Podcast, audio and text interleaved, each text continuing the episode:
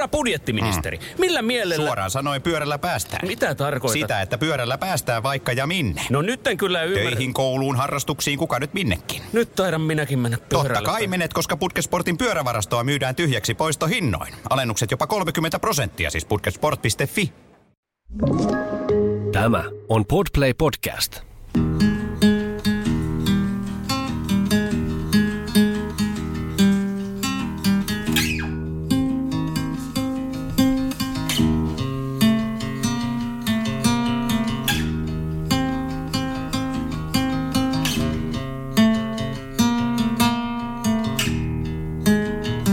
Tervetuloa Sivumennen podcastin pariin. Minä olen Johanna Laitinen. Minä olen Jonna Tapanainen. Ja tässä podcastissa me puhumme siitä, mistä ei ole puutetta. Eli hyvistä kirjoista. Viimeksi me podasimme viime vuoden keväällä tai kesällä ja nyt hyppyleikkaus vuoteen 2024. Ja mä heitänkin tämän saman tien sulle, Johanna. Tämän. Pientä alkukankeutta jälleen kerran, mutta... Ja aamukankeutta, koska poikkeuksellisesti nauhoitamme tätä aamulla. Minut on revitty väkivaltaisesti ylös sängystä kello 8 aamulla. Tämä on hirveätä. Mä myönnän, että tämä oli mun idea. Niin, ja mun päässä ei liiku mitään, että tässä nyt kaikki disclaimerit alkuun. Joo, ja sitten tulee myös selityksiä alkuun, koska mä koen, siis aina ei tarvitse selittää asioita, mutta nyt mulla on sellainen tarve selittää, että miksi me ollaan pidetty meidän podcastissa tauko. Ja se on oikeastaan, se johtuu minusta ja... asioista, joita mun elämässä on tapahtunut. Eli mun isä kuoli viime syksynä. Hän sairastui loppukesästä ja äkillisesti ja sitten kuoli siinä alkusyksystä. Ja niin kuin voi kuvitella, niin siinä tulee kaikenlaista. Ja silloin pitää valita, että mitä tekee. Yleensä on hyvä tehdä jotain, mutta yleensä on sitten aika paljon myös kaikkea muuta tekemistä ja sit se oli mun valinta, että sit tää podcast pitää jäädä hetkeksi tauolle. Ja ehkä toinen syy siihen oli se, että mä tiesin, että mä haluan niinku puhua tästä asiasta tässä podcastissa, koska se tuntuisi melkein niinku valehtelulta. Vaikka ei se tietenkään ole niin. Totta kai ihmiset saa itse päättää, että mitä ne kertoo omasta elämästään joko podcastissa tai podcastin ulkopuolella, mutta jotenkin mulla oli semmoinen olo, että mun pitää joka tapauksessa tästä puhua ja mä en ollut valmis silloin vielä siitä puhumaan. Ja mä toivon, että mä oon nyt valmis ja ehkä semmoinen vielä, minkä kaikki tietää myös, mutta että surevasti ihmisestä ei voi päätellä ulospäin oikein mitään. Eli nyt niin kuin mä aion tsempata tässä niin kuin tosi paljon ja mä yritän, tai mun ainut tapa, että mä pystyn tästä puhumaan on, että mä yritän olla mahdollisimman tunteeton, koska muuten siitä puhumisesta ei niin kuin tule mitään, eikä se ole edes mukavaa kuunneltavaa, mutta että tavallaan se viime vuosi, niin kuin mulle se oli vuosi, jossa sitten joutuu kohtaamaan läheisen kuoleman ja aika monella on semmoisia kokemuksia ja sitten tavallaan vaikka ei olisikaan, niin me ihmisethän intuitiivisesti tiedetään, että mitä se kuolema niin kuin suurin piirtein on. Me pelätään niin kuin sekä läheisten kuolemaa, että sitten me pelätään niin kuin omaa kuolemaamme, että se ei ole niin kuin kellekään tavallaan vieras ajatus. Sitten kun sen kokee sit läheltä, niin se muuttuu erilaiseksi, mutta joka tapauksessa musta tuntuu, että ihmiset kyllä ymmärtää tosi hyvin sitä niin kuin kuoleman läheisyyttä. Mulle itselle ehkä niin kuin suurin oivallus tuossa niin kuin kuoleman tuomassa surussa oli se, että mä olin sekä niin kuin aliarvioinut sen surun, että yliarvioinut sen, että mäkin olin niin kuin aika moni ihminen niin kuin pelkää läheisten kuolemaa, pelkää myös varmasti omaa kuolemaa tai ainakin osa, mutta just niin kuin läheisten kuolemaa varmasti miettii ja omien vanhempien kuolemaa niin kuin tietysti iässä rupeaa sitten miettimään enemmän ja pelkäämäänkin sitä. Ja sitten tavallaan mun ensimmäinen ajatus, minkä mä nyt sanon, ei ole kauhean lohdullinen niille, jotka tällä hetkellä vaikka pelkää oman vanhemman puolesta, koska siis niin kuin mun eka tuntemus oli syksyllä, että se suru on niin kuin pahempaa kuin mä pelkäsin. Että se oli niin kuin tosi paljon voimakkaampi, mutta sitten mä niin kuin järkeilin sen, että se johtuu siitä, että kun sitä pelkää etukäteen, niin silloinhan se on niin kuin fiktiota vielä. Että sä niin kuin tavallaan käytät mielikuvitusta siinä. Ja se on vain mielikuvitusta. Se tuo kyllä jonkunlaisen niin kuin tunneailahduksen, mutta kun se ei ole totta vielä, niin se tunnekaan ei ole niin vahva. Ja sitten kun se tapahtuu, niin sitten se on totta se tunne. Ja silloin siinä tilanteessa ei oikein edes ole mitään muuta kuin tunnetta. Totta kai sä voit yrittää järkeillä sitä ja niin kuin yrittää jutella vaikka lääkäreiden kanssa ja yrittää saada jotain niin kuin järkeä, että mitä tässä nyt niin kuin tapahtuu. Mutta kuitenkin, että se on niin kuin pelkkää tunnetta ja se on totta. Ja se tekee sitten sen niin kuin hirveän vahvan. Mutta sitten mä myös tajusin, ja tämä on ehkä sitten lohduttavaa, mä toivon, että mä olin myös niin kuin yliarvioinut sen surun, tai ehkä mä olin aliarvioinut niin kuin oman sietokykyni. Eli sitten niin kuin tavallaan, että vaikka se on tosi voimakas se tunne, ja se on niin kuin ihan kauhea, mutta sen silti niin kuin jotenkin niin kuin kestää, ja sen kestää niin kuin ehkä paremmin kuin mitä mä olin ajatellut, koska mä olin etukäteen ajatellut, että mä en varmaan siis kestä sitä. Mutta sitten se vaan kestää, ja sen niin kuin elää ikään kuin läpi. Ja sitä mä taas vieläkin elän läpi.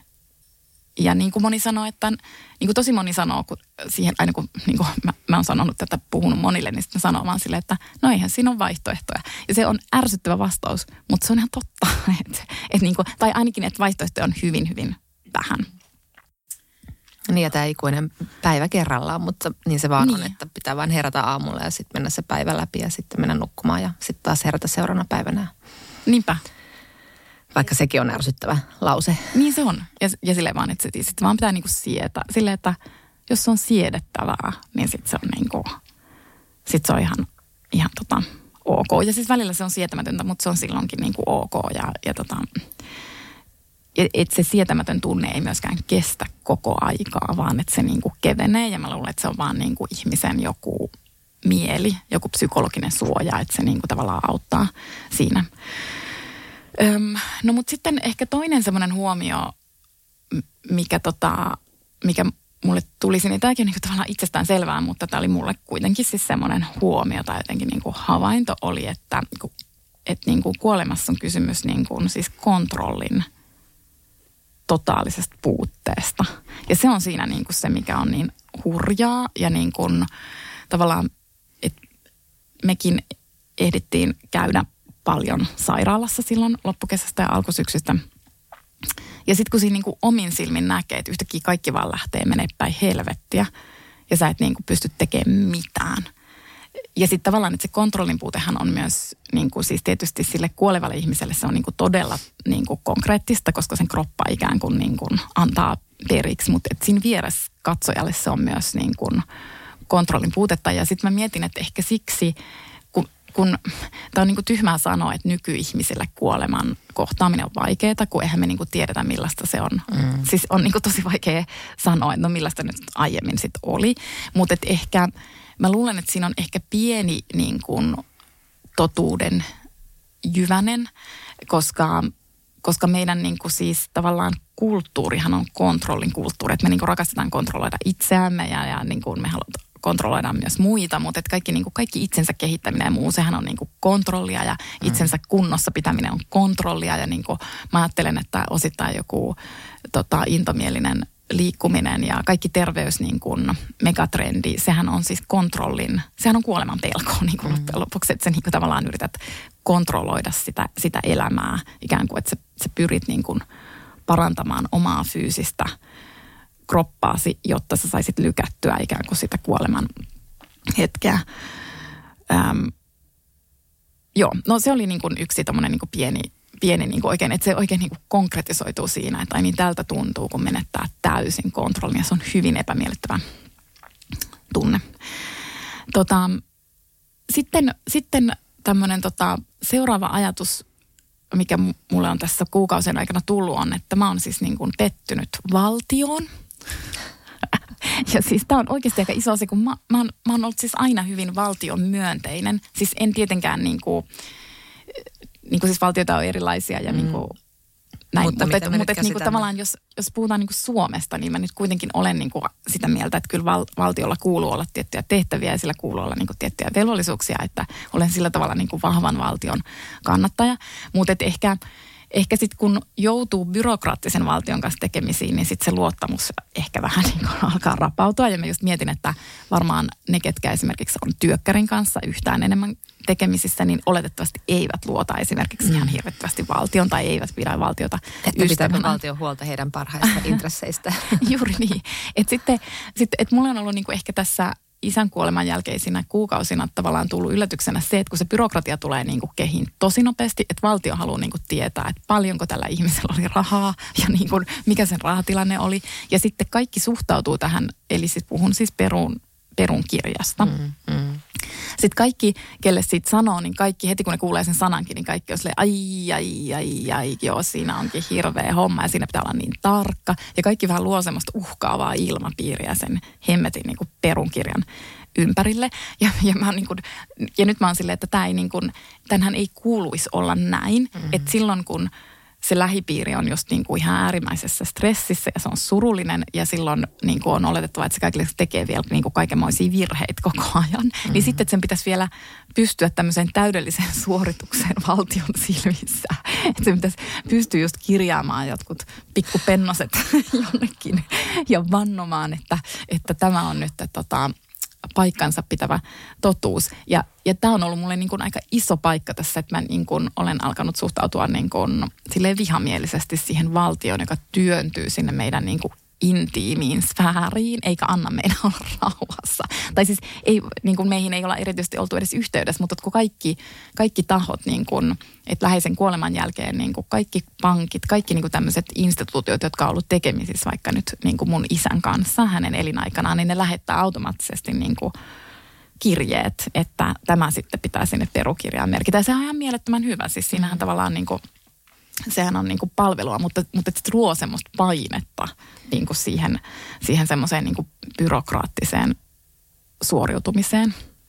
Ja toi pettymys tulee varmaan niillä, jotka myös, vaikka tämä on eri asia, mutta moni puhuu siitä, että kun kokee sitä vahvaa surua ja kokee täyttä niin kuin toimintakyvyttömyyttä, niin sitä tyylin sairauslomaa saa jonkun semmoisen niin kuin muutaman hassun päivän. Tosin nyt juuri puhuin serkkuni kanssa, joka vanhemman kuoltua sai olla 3 päivää vapaalla palkattomasti töistään. Eli sitten tavallaan se semmoinen katkeruus siitä, että eikö ihminen saa edes surra rauhassa, niin. Että sitten täytyy niin kuin jonkun ison menetyksen jälkeen jotenkin mukaan olla toimintakykyinen ja mennä töihin, ettei oma elintaso sitten romahda. Niin, kyllä. Tai elämä.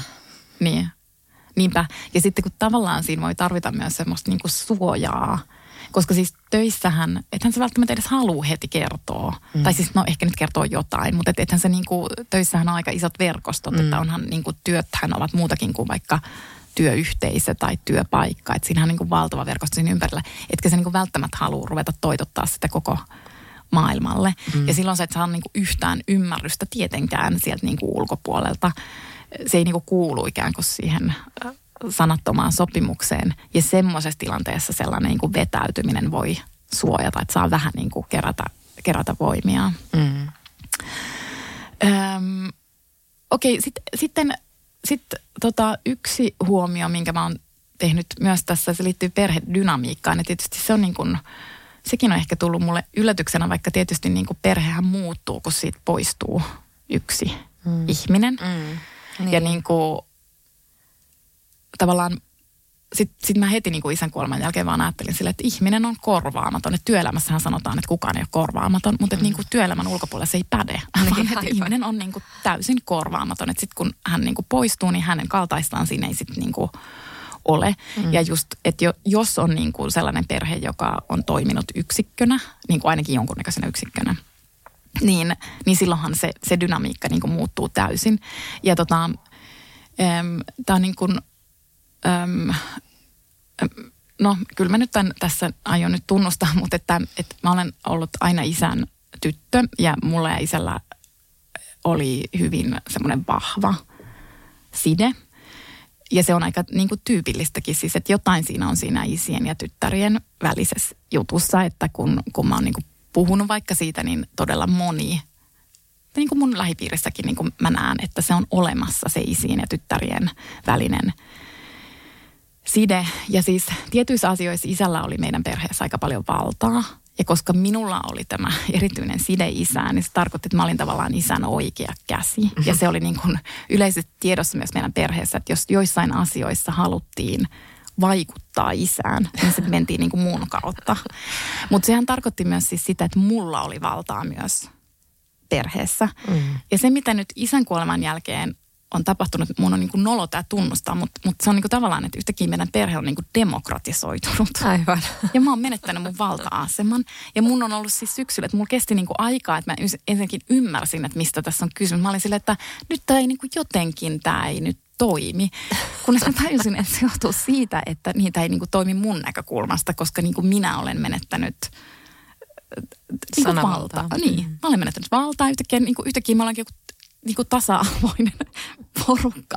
Että et jos niinku siinä niinku sit ruvetaan äänestää esimerkiksi, niin saattaa olla, että mä oon niinku siellä häviä puolella. Mielenkiintoista.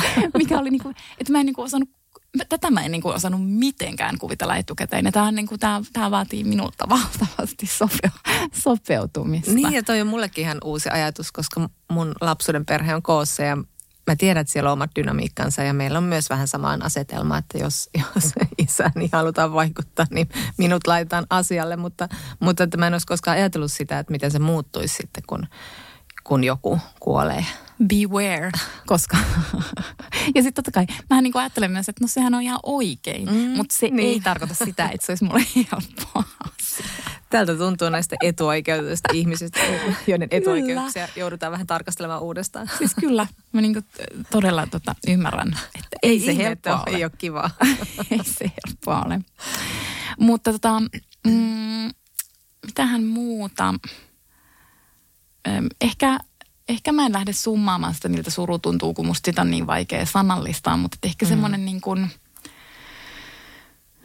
itselleni paras muotoilu on, että mulle niin kuin yksi osa minusta on ihan äärimmäisen yksinäinen. Että yhtäkkiä mä myös niin kuin tiedän, että miltä yksinäisyys tuntuu, koska maailmassahan on paljon yksinäisiä ihmisiä ja Suomessa on paljon yksinäisiä ihmisiä, jotka niin kuin siis jotka puhuvat siitä, että se on heille ongelma, että se on niin kuin semmoista ei-vapaaehtoista yksinäisyyttä. Ja mä en ole koskaan oikein niin kuin tavallaan tajunnut, miltä se tuntuu.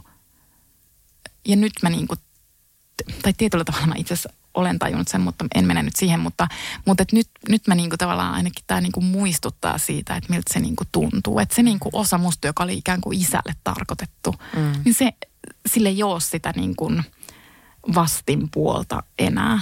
Mutta niinku mä en ole kokonaan yksinäinen, että sitten on niinku niitä muita ihmisiä. Ja niitä on myös aika paljon, joissa se vastinpuoli yhä niinku on. Joo. Ja ehkä tuohon liittyen mulla on niinku paljonkin kehittymättömiä ajatuksia, mutta ehkä mä palaan niihin joskus myöhemmin. Ja ehkä tämäkin on pieni selitys, mutta että mä oon ollut yllättynyt, kun mä oon niin kuin viime vuonnakin lukenut. Paljon tietysti uutisoidaan myös ihmisten kuolemista ja sitten heidän läheisiä haastatellaan aika nopeasti. Ja oon kiinnittänyt huomiota siihen, että nykyään ikään kuin siis en mä tietysti voi sanoa, etteikö se ole totta. En mä voi mennä sanomaan jonkun toisen puolesta, mutta kun mun mielestä se toistuu se kaava, ja mä en tunnista itsestä tällä hetkellä ollenkaan. Ja se kaava on se, että jos niin kun aika nopeastikin läheisen kuoleman jälkeen pitää sanoa siitä jotain, niin kaikki haluaa sanoa, että he ovat kiitollisia niin kun siitä yhteisestä vietetystä elämästä. Mutta mun täytyy rehellisyyden nimissä sanoa, että mä en niin kun tunnista minun tunteissani tällä hetkellä kiitollisuutta, vaikka sitä siis varmasti on minussa, mutta että mä en niin kuin vielä pääse siihen oikeastaan niin kuin käsiksi. Ja sitten mä oon ihmetellyt sitä, että miten nopeasti jotkut voi niin kuin nähdä sen, koska mulle se suru oli erityisesti siinä alkuajassa. Se oli vaan niin kuin ihan valtavaa semmoista niin kuin negatiivisten tunteiden, myös muiden kuin surun tunteiden semmoista solmua ja möykkyä. Että mä niin kuin koin kaikki maailman negatiiviset tunteet yhtä aikaa ja se oli niin kuin ihan sairaan raskasta myös niin kuin tunteen niin paljon ja tuntea niin paljon niin kuin negatiivisuutta. Et sikäli musta tuntuu, että mä en niinku tavallaan ole noin jalo, tai että mä en ole niin kuin jalostunut. Se suru ei ole jalostanut minua jotenkin paremmaksi, vaan pikemminkin mä ajattelen, että musta on vaan tullut niin kuin ikään kuin huonompi. Mm. Tai sitten tavallaan niin kuin, ne semmoiset heikot kohdat itsessä korostuu silloin, kun on niin kuin stressaantunut. Ja suruhan on stressi, että musta tuntuu, että mä oon vaan ollut niin kuin itsekin hankala. Mm. Ja se on mun mielestä ihan ok, ja mä en niin kuin kadu sitä, eikä mulla ole sit mikään huono omatunto, kun se nyt vaan niin kuin on niin.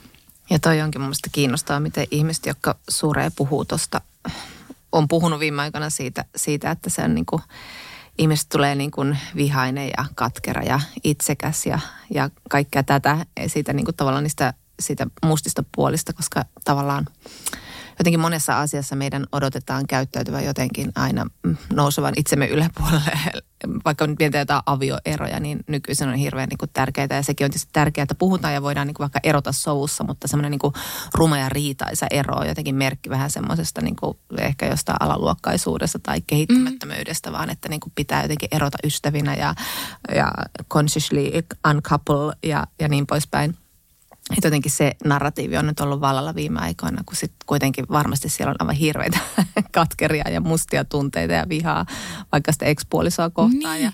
Ja tavallaan, mä en tiedä kuulenko mä kovinkaan usein julkisuudessa jonkun julkiksen puhua siitä, kuinka hirveä se ero oli siis tältä kannalta. Niin. Ja siis toi on tosi kiinnostaa. Ja siis mä luulen, että toi liittyy johonkin niin kuin positiivisen psykologian ikään kuin trendaamiseen, koska siihen kuuluu se, että sun pitäisi niin kuin aina yrittää nähdä myös positiivisia puolia, ja se kiitollisuus on myös niin kuin osa sitä, ainakin mun ymmärtääkseni sitä positiivista psykologiaa, ja siinä ei ole siis sinänsä mitään väärää, sehän on niin kuin tosi hyväkin ikään kuin tekniikka, mutta se ei ole vaan niin kuin täysin totta tiettyinä hetkinä tai tiettyinä ajanaksona. Kyllä. Ja silleen mäkin ajattelen, että en mä niin kuin halua loppuelämäni olla vaan joku niin kuin negatiivisten tunteiden soppa tai joku alusta, mutta tällä hetkellä tai viime kuukausina mä oon niin kuin ollut sitä. Ja sitten mä niin kuin ajattelen, että no se nyt on noin, että sit mä rupean niin kuin miettimään, että jos se jatkuu loputtoman pitkään, mutta että joo. Mutta että ehkä ehkä semmoinen vielä, mikä on ehkä niin kuin lohdullista ollut sit mulle, ja se liittyy ehkä just siihen, että miten sit niin kuin sitä surua myös kestää, että siinä surussa on jotain niin kuin tosi primitiivistä, mihin niin kuin tavallaan mä itsekin mä vähän niin kuin nojasin siihen. Niin. Ja saattaa olla, että mä edelleen, jos tulee semmoinen tosi iso surun aalto, niin että siihen niin kuin nojaa ja sitten kohti niin kuin menee, että se... Koska ihminen kuitenkin osaa surra. Tai musta tuntuu, että jokainen osaa surra. Että kaikki saattaa tehdä sen omalla tavallaan, mutta jokainen osaa kyllä niin kuin surra. Että siinä ei voi mennä niin kuin tavallaan oikeaan tai väärään. Niin. Sen osaa vaan niin kuin tehdä. Se on koodattu meihin, että me niin kuin surraan läheisten poismenoa. Ja niin kuin, että sen niin, jotenkin. Että näin se on mennyt ja näin se aina menee. Ja niin kuin... Sen osaa sitten niinku tehdä. Niin, että se on joku semmoinen noja siellä, johon voi nojata hetkeksi. Se on tavallaan noja, kyllä. Vaikka se on niinku tavallaan epämiellyttävä noja, mutta se kuitenkin on niinku joku semmoinen, että... Tämä mulla ainakin on täällä. Niin. Jos kaikki muu on jotenkin sekavaa. Ja sitten välillä sit menee pois, niin kuin mäkin olen mennyt, että mä en niinku tavallaan halua, mutta sekin on mun mielestä ok, että välillä ottaa ikään kuin etäisyyttä siitä ja vähän niinku pakenee sitä. Tai mun mielestä se on ok, koska niin kuin, että kunhan sitten aina muistaa välillä mennä sitä kohti myös. I don't know. Anyways, en ole siis lukenut syksyllä oikeastaan mitään, paitsi työhön liittyviä juttuja. Mulla on vielä kesken se Agota Kristofin trilogian viimeinen osa, mä ehkä puhun siitä myöhemmin, mutta yksi ehkä tämmöinen kulttuuri juttu liittyen vielä tähän, tai itse asiassa elokuva. Sä puhuit tosi kauniisti viime keväänä siitä After Sun -elokuvasta, ja mäkin kävin sen keväällä kattoon, ja isä vielä eli silloin, eikä niin kuin, hän ei ollut vielä sairastunut silloin. Ja mä jo silloin jäin niin kuin miettimään, että tässä on jotain, kun sehän oli siis yllätyshitti, siis se oli maailmalla sitä, mutta se oli Suomessa ihan siis niin kuin järjettömän suosittu. Ja sitten... Ja sitten niin kuin lehdetkin pohti sitä, mun mielestä Hesari ehkä kirjoitti siitä, että miksi tämä on niin kuin näin suosittu. Mutta sitten mä itse jäin miettimään jo silloin, kun mä näin sen elokuvan, ja nyt mä niin kuin mietin sitä vähän enemmän, että siis se niin kuin mun mielestä tiivisti jotain just isien ja tyttärien suhteesta.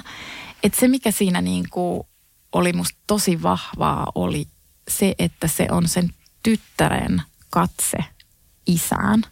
Ja vaikka se isä oli, siis sehän oli semmoinen humanteri, tai se teki niin kuin tavallaan vähän tyhmiä valintoja niiden yhteisellä lomamatkalla.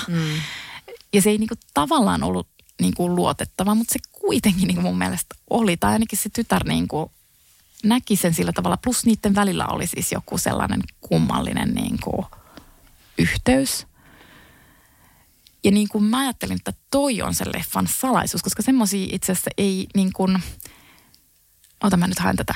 Et siis onhan semmoisiakin elokuvia, joissa niinku katsotaan kunnioittavasti isää, mutta kun se, ehkä se isien ja tyttärien välisen, jos se on hyvä se suhde, niin sen hienous on siinä, että se on molemminpuolista kunnioitusta. Ja tytöt aika harvoin saa niinku kunnioitusta. Mutta sitten se isä, jos se on semmoinen tietynlainen isä, niin se niinku saattaa antaa sulle semmoista kunnioitusta, jota sä et saa ikinä keltään muulta. Ja se leffa ikään kuin tiivisti jotenkin sen, että niiden välillä oli siis keskinäinen kunnioitus, että ne niin kuin kunnioitti toisiaan ihan valtavasti ja ne niin kuin katsoi toisiaan hyvin rakastavasti ja näki toisensa hyvin rakastavasti. Ja sitten kun se oli vielä kerrottu siitä tyttären näkökulmasta, että vaikka joku ulkopuolinen olisi voinut sanoa, että no mitä, että toi isähän, mitä se tuossa niin kuin säätää. Mutta sille tyttärelle se oli, niin kuin, se oli sen isä. Niin. Ja sitten se näytti musta hienosti sen, miten ne vanhemman sisäinen maailma on jotenkin tavoittamaton lapselle, että se näkee, että isä näkee isän selä ja näkee, että isä itkee tai voi huonosti sängyn reunalla, mutta lapselle ei oikein mitään kykyä kysyä tietenkään, mikä on hätänä, vaan tietää jotenkin semmoisia välähdyksiä semmoisen vanhemman sisäiseen maailmaan, koska lapsellähän vanhempia vai vanhempia joskus tulee yllätyksenä tai sillä vanhemmalla on omakin elämä ilmeisesti ja omia ajatuksia, jotka eivät liity siihen lapseen, niin semmoisia välähdyksiä, joihin se lapsi kuitenkin jää tosi ulkopuolelle tarkkailemaan sitä. Se oli musta tosi hyvin tavoitettu siinä leffassa. Kyllä. Okei, meillähän on siis minuuttiaikataulu, kun mähän on tässä vielä junaankin lähdössä ja mä halusin vielä puhua itse asiassa ikääntymisestä, mutta mä en ainakaan nyt suoraan puhukaan siitä, vaan mä annan myös suun vuoron nyt sulle. Mitä sanoit tuon jälkeen? Mä oon sinun kysyvä, että ootko sä löytänyt jostain asioista lohtua? No itse asiassa mulle mulle on jo ehkä useampana viime vuonna tai ehkä aina mulle paikat on tärkeitä ja mun lapsuuden koti oli siis semmoinen, missä isä asuu loppuun asti ja mun äiti asuu yhä siellä ja mun toinen veli asuu siellä. Ja se on ollut aina, aina siis mulle tärkeä paikka, mutta siitä on ehkä tullut vielä tärkeämpi paikka nyt viime vuosina. Ja spontaanisti mulle tulee mieleen, että se paikka tuo mulle lohtua. Että mä jotenkin ajattelin isän kuoleman jälkeen, että mun olisi vaikea mennä sinne. Että jotenkin, että koska isä ei enää ole siellä, että kun se on niin ollut vahvasti osa sitä paikkaa, että sitten se hänen poissaolonsa ikään kuin tekisi siitä paikasta jotenkin surullisen. Mutta mulle tuli yllätyksenä, että se onkin täysin päinvastoin, että mun on ollut vaikeampi sitten tulla vaikka sieltä Helsinkiin, jonne isä ei ole liittynyt samalla tavalla. Että sitten se Helsinki tuntuu ikään kuin kolkommalta ja tyhjemmältä, mutta se paikka on tuonut mulle lohtua. Ja tämäkin on miljoonan kertaa sanottu, mutta nyt mä vasta tajuan, mitä se tarkoittaa. Että sitten se ihminen jää sinne paikkaan. Että se elää siellä. Että se on siellä pelloilla ja niissä rakennuksissa ja siinä pihapiirissä. Se on ihan totta. Se on tosi konkreettista ja mulle tulee tosi rauhallinen ja hyvä olo siellä. Se tuo lohtua.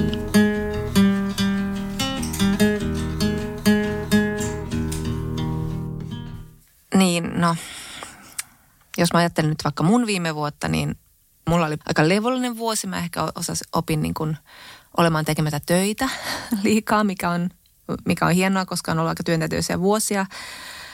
Mutta mä luin sitten sen sijaan tosi paljon, koska mulla oli lepoa ja mielenrauha, niin mä jaksoin ottaa vastaan kaikenlaisia kirjoja.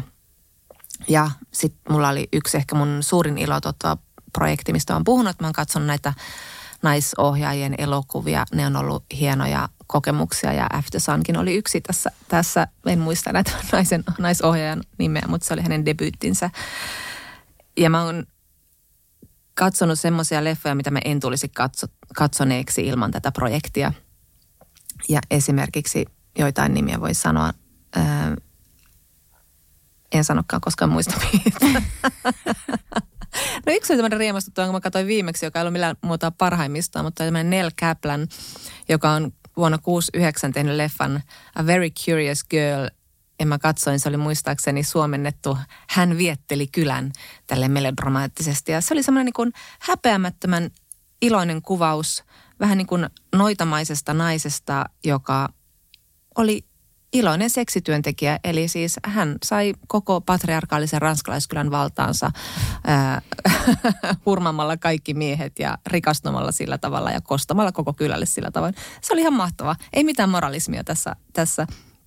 Ja sitten toinen asia, mikä mua lähdytti viime vuonna, oli, että mä luin paljon uutuuskirjoja ja kaikki Finlandia-voittajat oli minusta aivan mahtavia ja HSN esikoiskirjaa palkittuja ja niin kuin tosi hienoja kirjoja. Ja palata niihin ehkä joskus tässä vielä, mutta mä luin paljon niin kuin off-curriculum, eli mä luin paljon niin kuin tämmöisiä vanhoja naiskirjailijoita. No siellä tietysti jatkoin Ani Ernauta ja sitten mä löysin Natalie Kinsburyn, luin kesällä häntä ja tajusin, ketä Elena Ferrante on lukenut. Hyvin samantyylistä. Ja sitten mä luin Agota Kristofin trilogian loppuun ja siitä voidaan puhua sitten myöhemmin. Mutta ennen kaikkea mä rakastuin Herta Mülleriin. Mä luin Hengityskeinoja ja Sydäneläintä ja mä olin aivan sanaton. Mä luin paljon kesällä kirjoja, jotka liittyvät totalitarismiin. Ja nämä kirjat esimerkiksi myös sitten tämä aika tuore teos Lea Ypin Vapaa, joka tuli Atenalta, joka kertoo albanialaisen meidän ikäisen naisen muistelmista ja siitä, miten hänelle paljastuu on aivan uusi tarina hänen omasta perheestään, joka on yrittänyt sinitellä totalitaristisessa valtiossa perheessä, joka on luonut sinne ihan oman todellisuuden suojellakseen kaikkia perheenjäseniä. Ja sitten yhtäkkiä sanat muuttavatkin muotoa ja todellisuus muuttaa muotoa ja löytää niin kuin sanottu tavallaan sään peilimaailma, missä hän on elänyt. Ja se on todella kiinnostava. Siihen liittyy vähän sitten taas Antti Järven oma tapa etsiä omaa elämäntarinaansa sitten taas Karjalasta kirjassa Minne katosi Antti Järvi. Mutta mä aion jatkaa tätä mun tällaista, että mä en ehkä nyt tänä vuonna aio lukea niin uutuuspainotteisesti, vaan lukea näitä tällaisia vanhoja mestareita. Jotain Elfriede Jelinekkiä mä en ole lukenut vielä ja toi Itä-Eurooppa kiinnostaa todella paljon, koska just kaikki nämä Agota Kristofit ja sitten Herta Müllerit, joka sitten Itä-Saksassa kaikki nämä niin kuin herätti hirveän kiinnostuksen siihen aikaan, missä on itsekin elänyt ja nähnyt sen, kuinka se murtuu ja kuinka niin kuin... Mulla on loppuakku. Ja mä aion nyt... Ja mä aion jatkaa tätä projektia. Mä aion lukea jotain vanhoja kirjoja, enkä olla niin jotenkin hermona siitä, että näenkö mä nyt ja luenko mä nyt ne tässä ajassa olevat leffat ja kirjat. Mutta toi kuulostaa siis hyvältä monessakin mielessä. Ensinnäkin siksi, että mä tuun viettää nyt keväällä tosi paljon aikaa poissa Helsingistä. Siellä minun lohdullisessa paikassani. Ja se tarkoittaa, että mä oletettavasti käytän aika paljon paikallista kirjastoa. Ja mä tuun saamaan sieltä paremmin niin kuin niitä vanhempia kirjoja luettavaksi kuin uusia, jotka oletan, että ne menee sitten nopeammin niin kuin lainaan.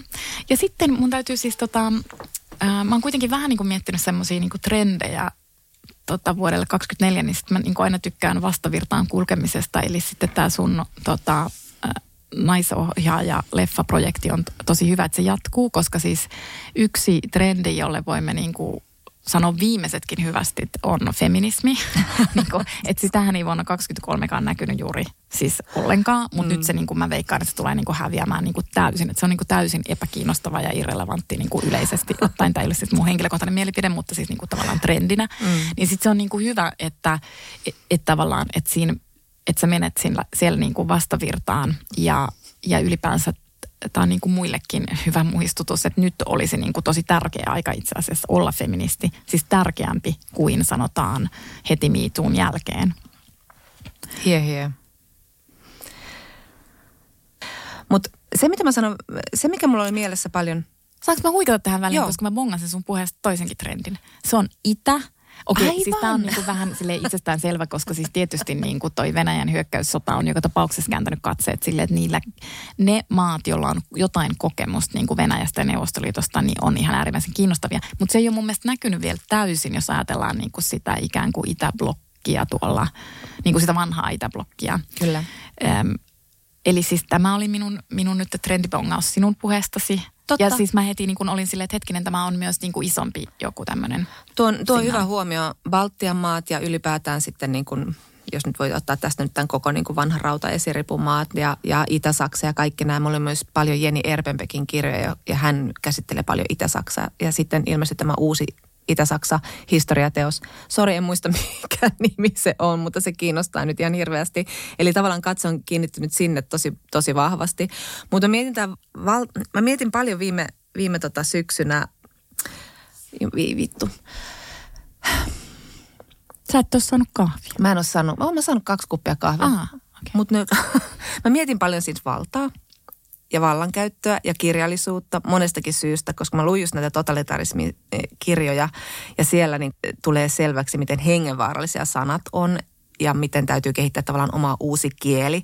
Ja mä toivon, että me luetaan sitä Mülleriä ja mä saan pääsen juttelemaan sun kanssa siitä, koska siinä se tulee jotenkin ilmiselvästi esille. Mutta musta oli hyvä, kun mä luin Katja Ketun Erään kissan tutkimuksia, joka alkaa siteerauksella "Kellä sana, sillä valta". Ja tämä hänen oma kirjansahan on hyvin osuva kuvaus siitä. Siinä siis kirjailija menettää keskenmenon myötä kyvyn kirjoittaa ja kun hänellä ei ole sanoja, hänellä ei ole valtaa omaan elämäänsä, ei ole voimia puuttua häneen kohdistuvaan vallankäyttöön ja sitten kun hän löytää taas kyvyn kirjoittaa, niin sitten hän niin kuin pystyy tuomaan taas niin kuin itselleen oikeutta.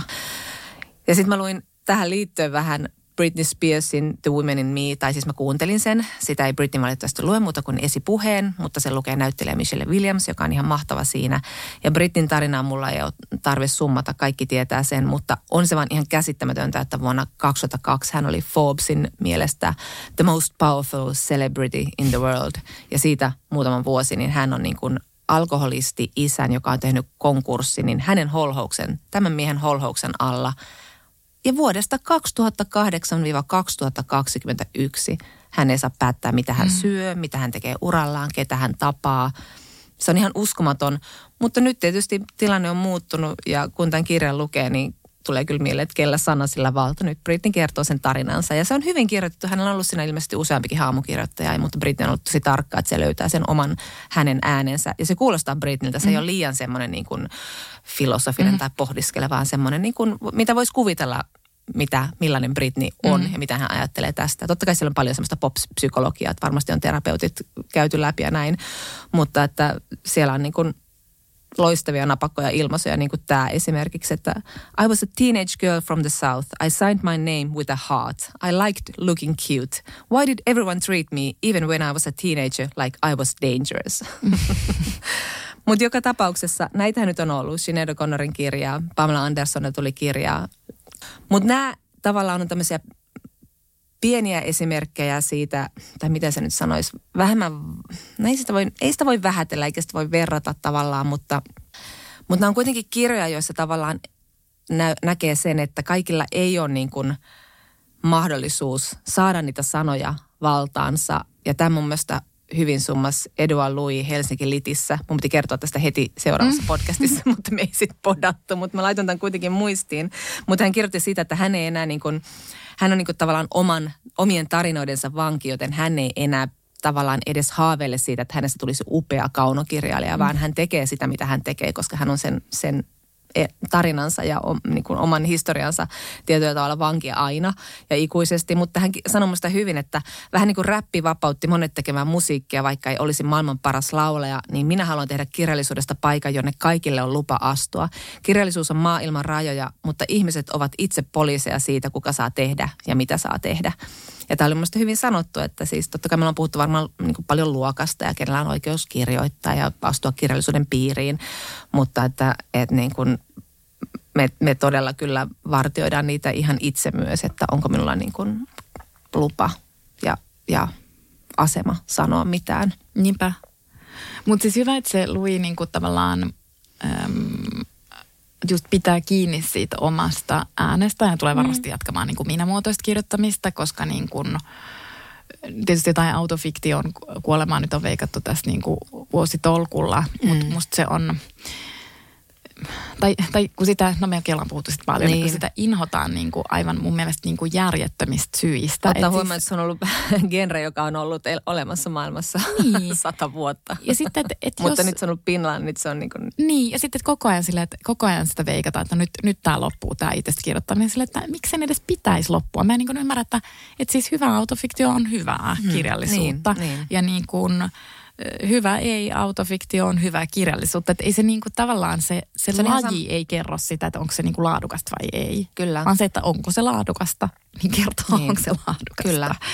Sama pätee ihmiset, jotka sanovat, että inhoaa musikaaleja. Katsotaanpa niin. Laadukas musikaali, niin näin.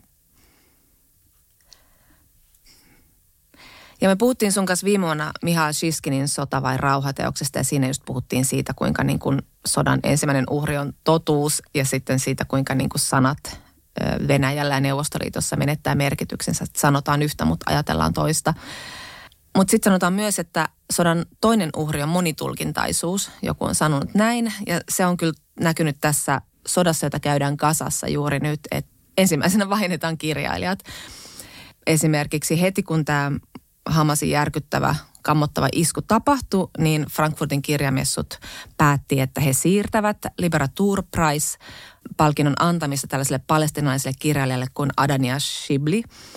Ja he siis tuomitsivat sen terrorismi-iskun Israeliin oikeutusti, mutta sanoivat, että he haluavat antaa niin kuin Israelille tilaa ja näkyvyyttä messuilla.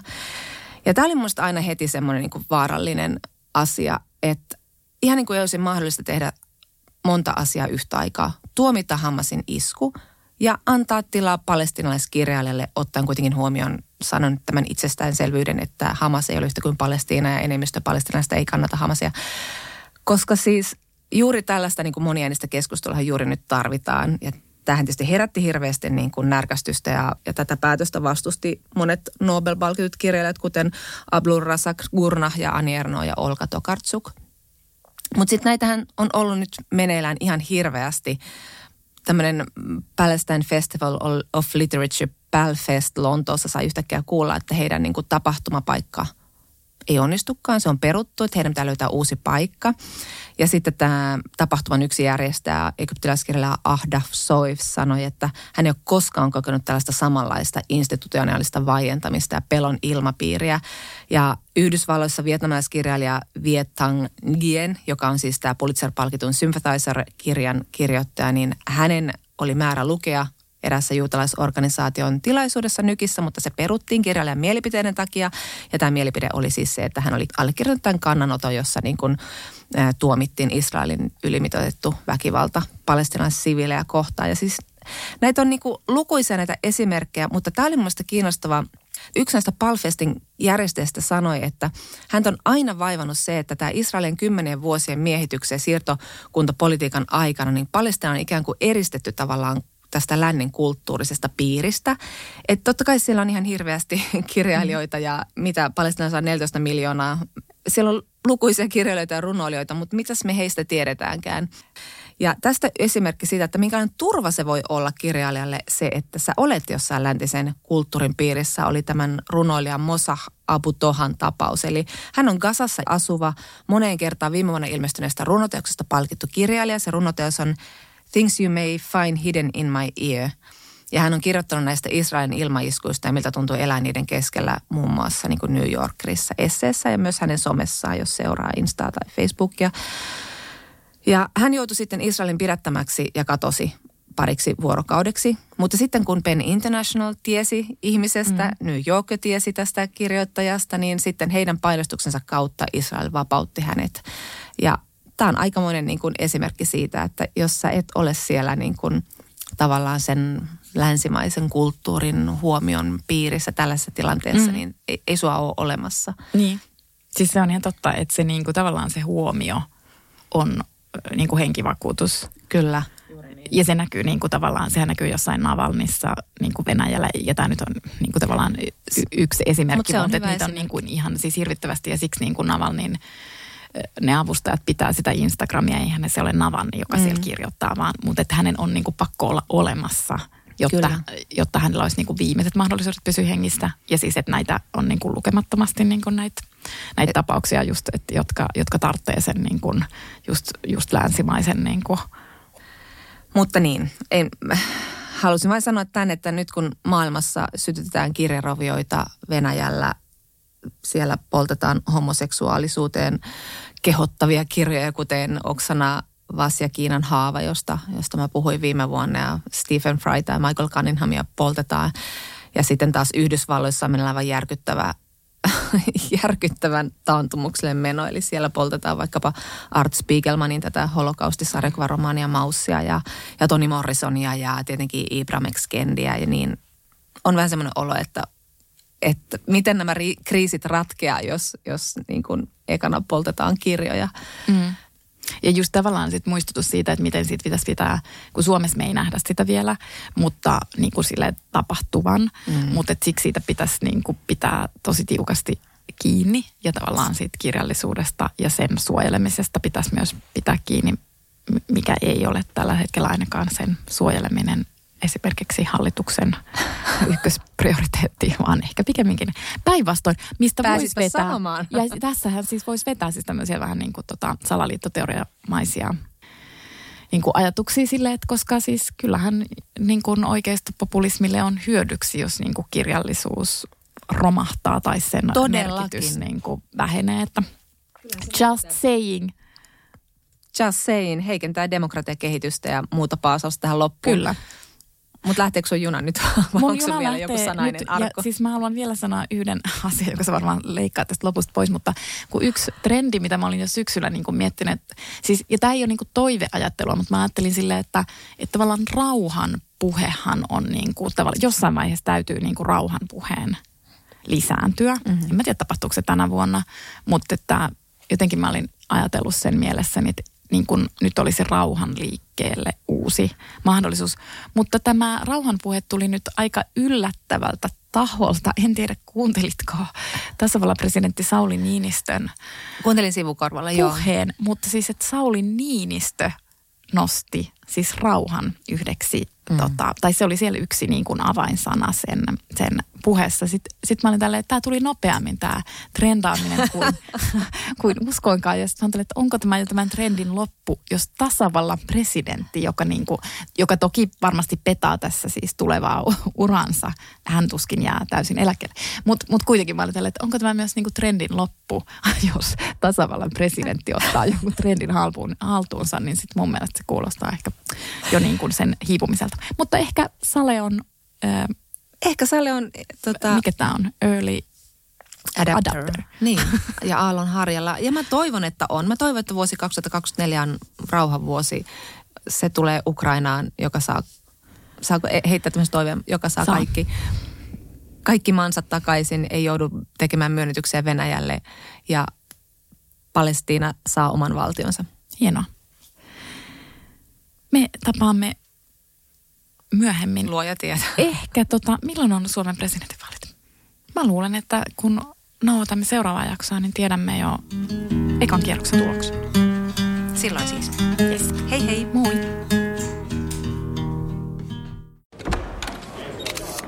Herra budjettiministeri, millä mielellä... Suoraan sanoen pyörällä päästään. Mitä tarkoitat? Sitä, että pyörällä päästään vaikka ja minne. No nyt en kyllä ymmärrä. Töihin, kouluun, harrastuksiin, kuka nyt minnekin. Nyt taidan minäkin mennä pyörällä. Totta kai menet, koska Putkesportin pyörävarastoa myydään tyhjäksi poistohinnoin. Alennukset jopa 30%, siis putkesport.fi. Onko sinulle kertynyt luottokorttimaksuja, osamaksueriä tai pieniä lainoja? Kysy tarjousta lainojesi yhdistämiseksi Resurssbankista. Yksi laina on helpompi hallita, etkä maksa päällekkäisiä kuluja. Resurssbank.fi